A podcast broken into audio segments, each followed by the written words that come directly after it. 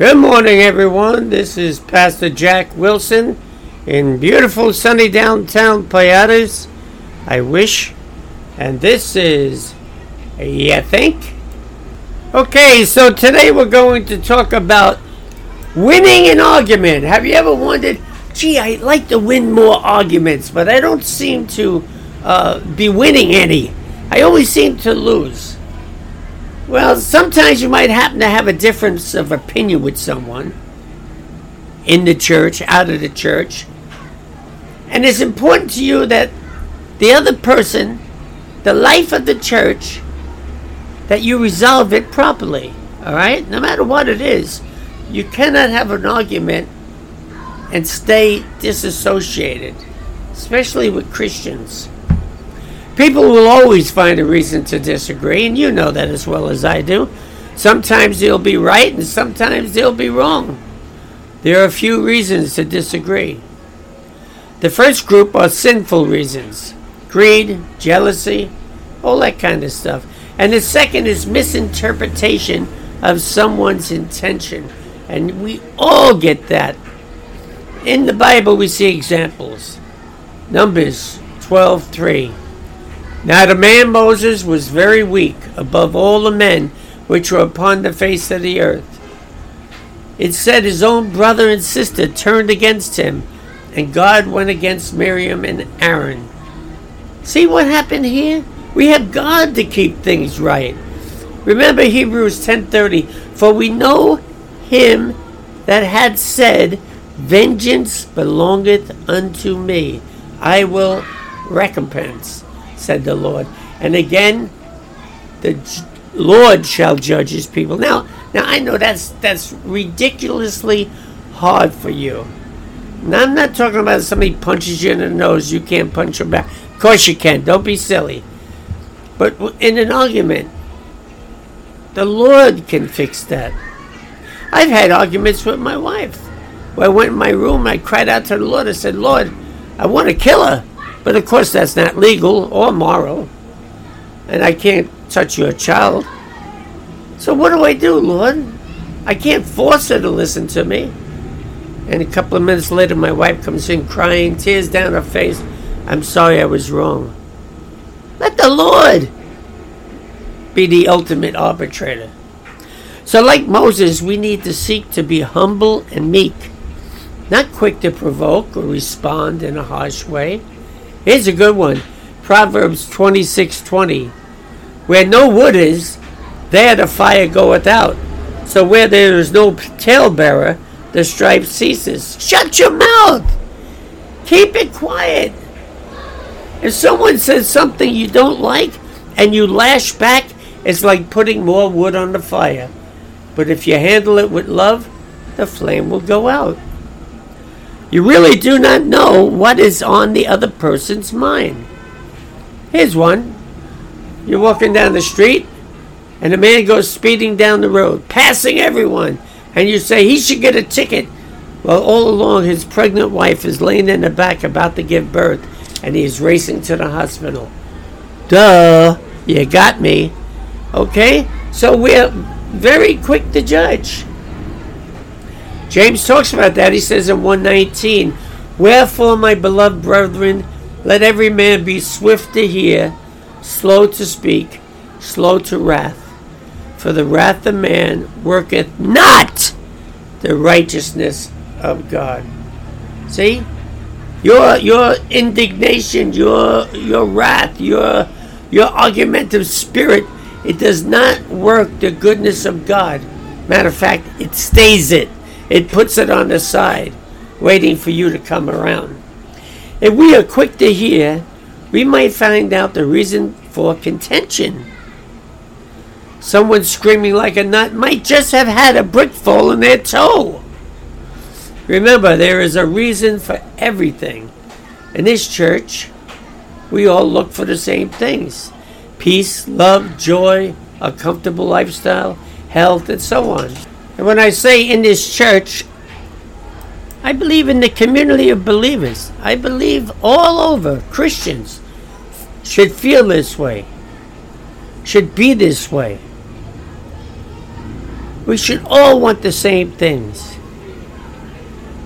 What I want, you want. So let's remember our goals are the same, especially that God is the Father of us both. If we fight with each other, we fight with our Father's kids. Think about that.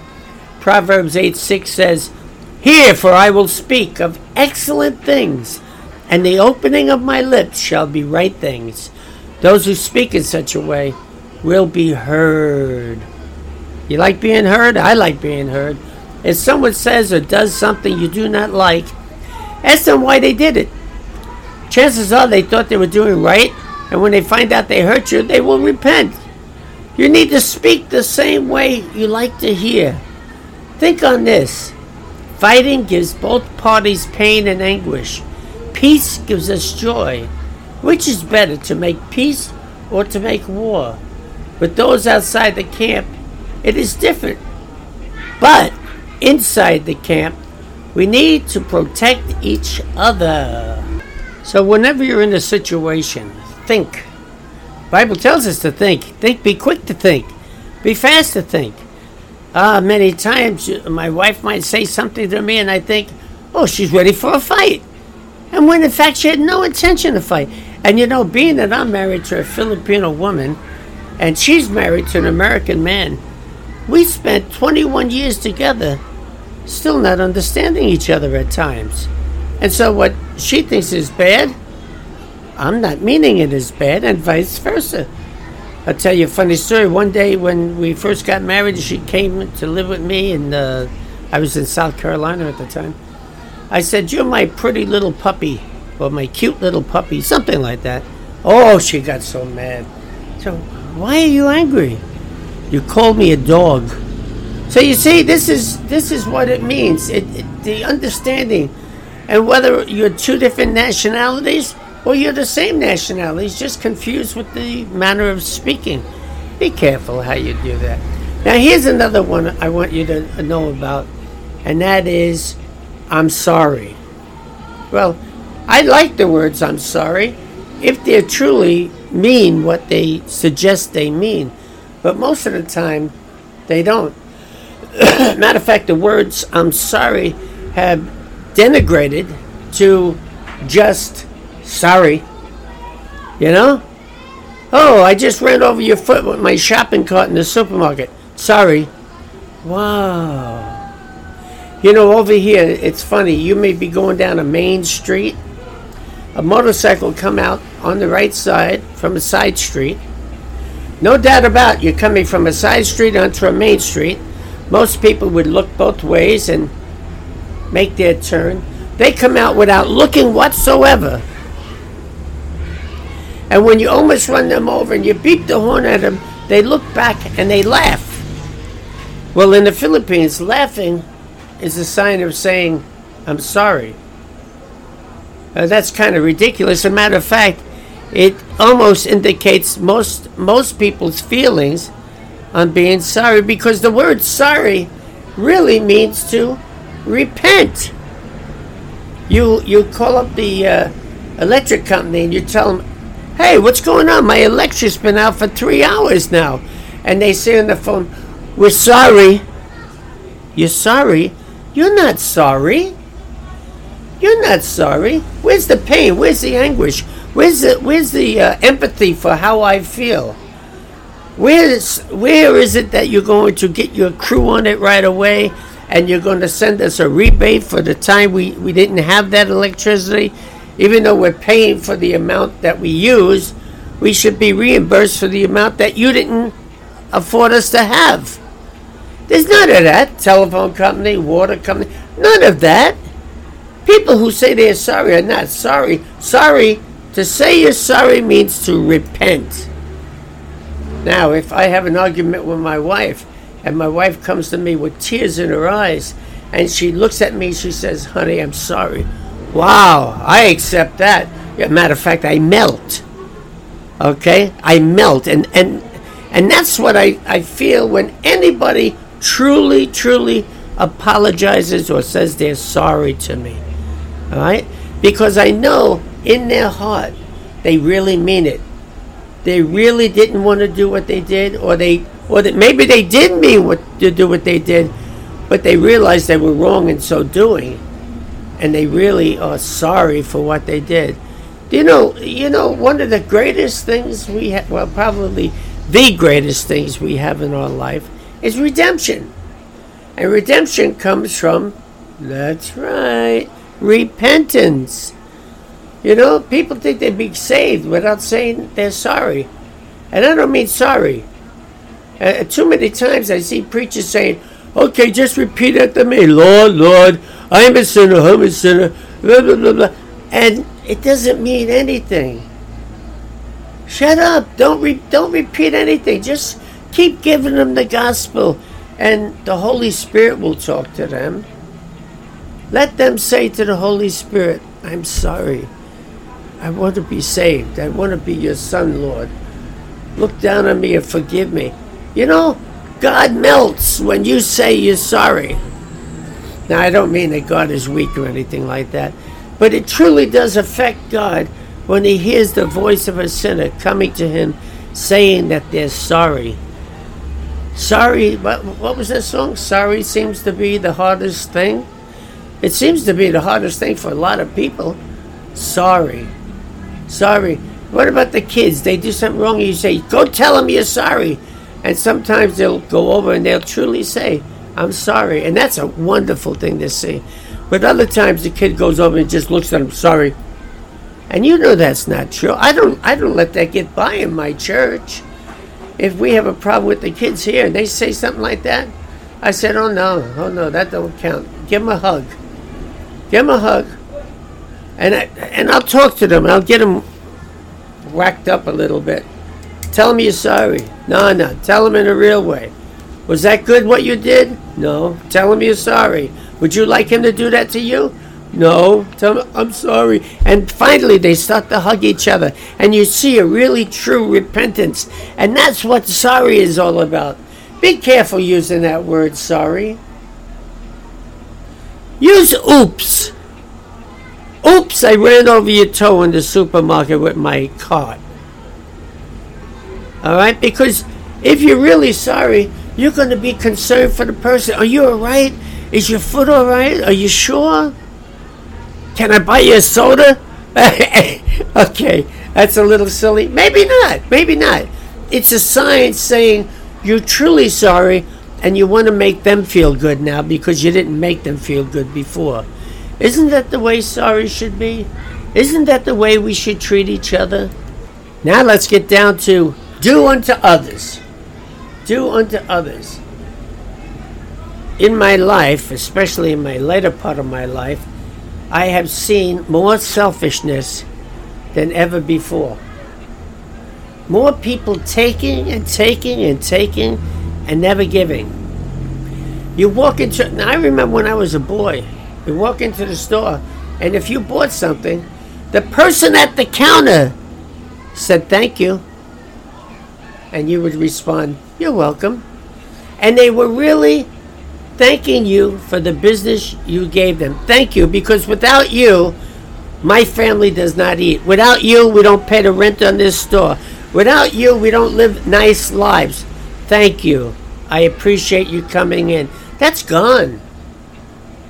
It, it went from a real, genuine thank you to a, a faux thank you. Thank you.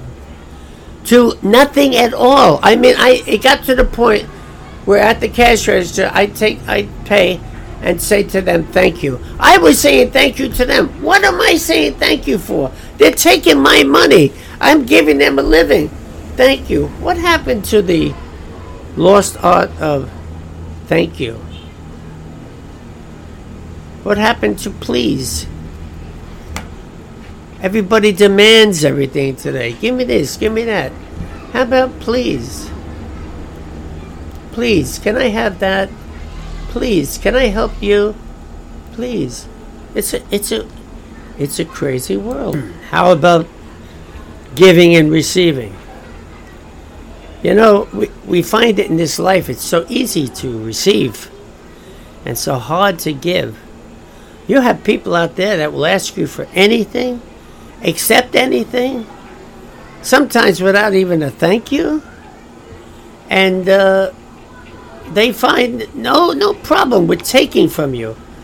But then you ask them for something, and they have an excuse why they can't do it. Oh, uh, you know, my sister-in-law is here, and I got to take her to the zoo. What? You know, please. I've given you the best times, the best helps that possibly could be given, and you're telling me you can't help me? There's a problem here. There's a problem here. How about when you're in church? Oh, this is a good one. The collection. And I see people talk about the collection as that's no longer under the New Testament, that's an Old Testament doctrine. Let me tell you about Old Testament doctrines. They're still valid. They're still valid. The only difference is is now you cannot go to hell for not obeying them.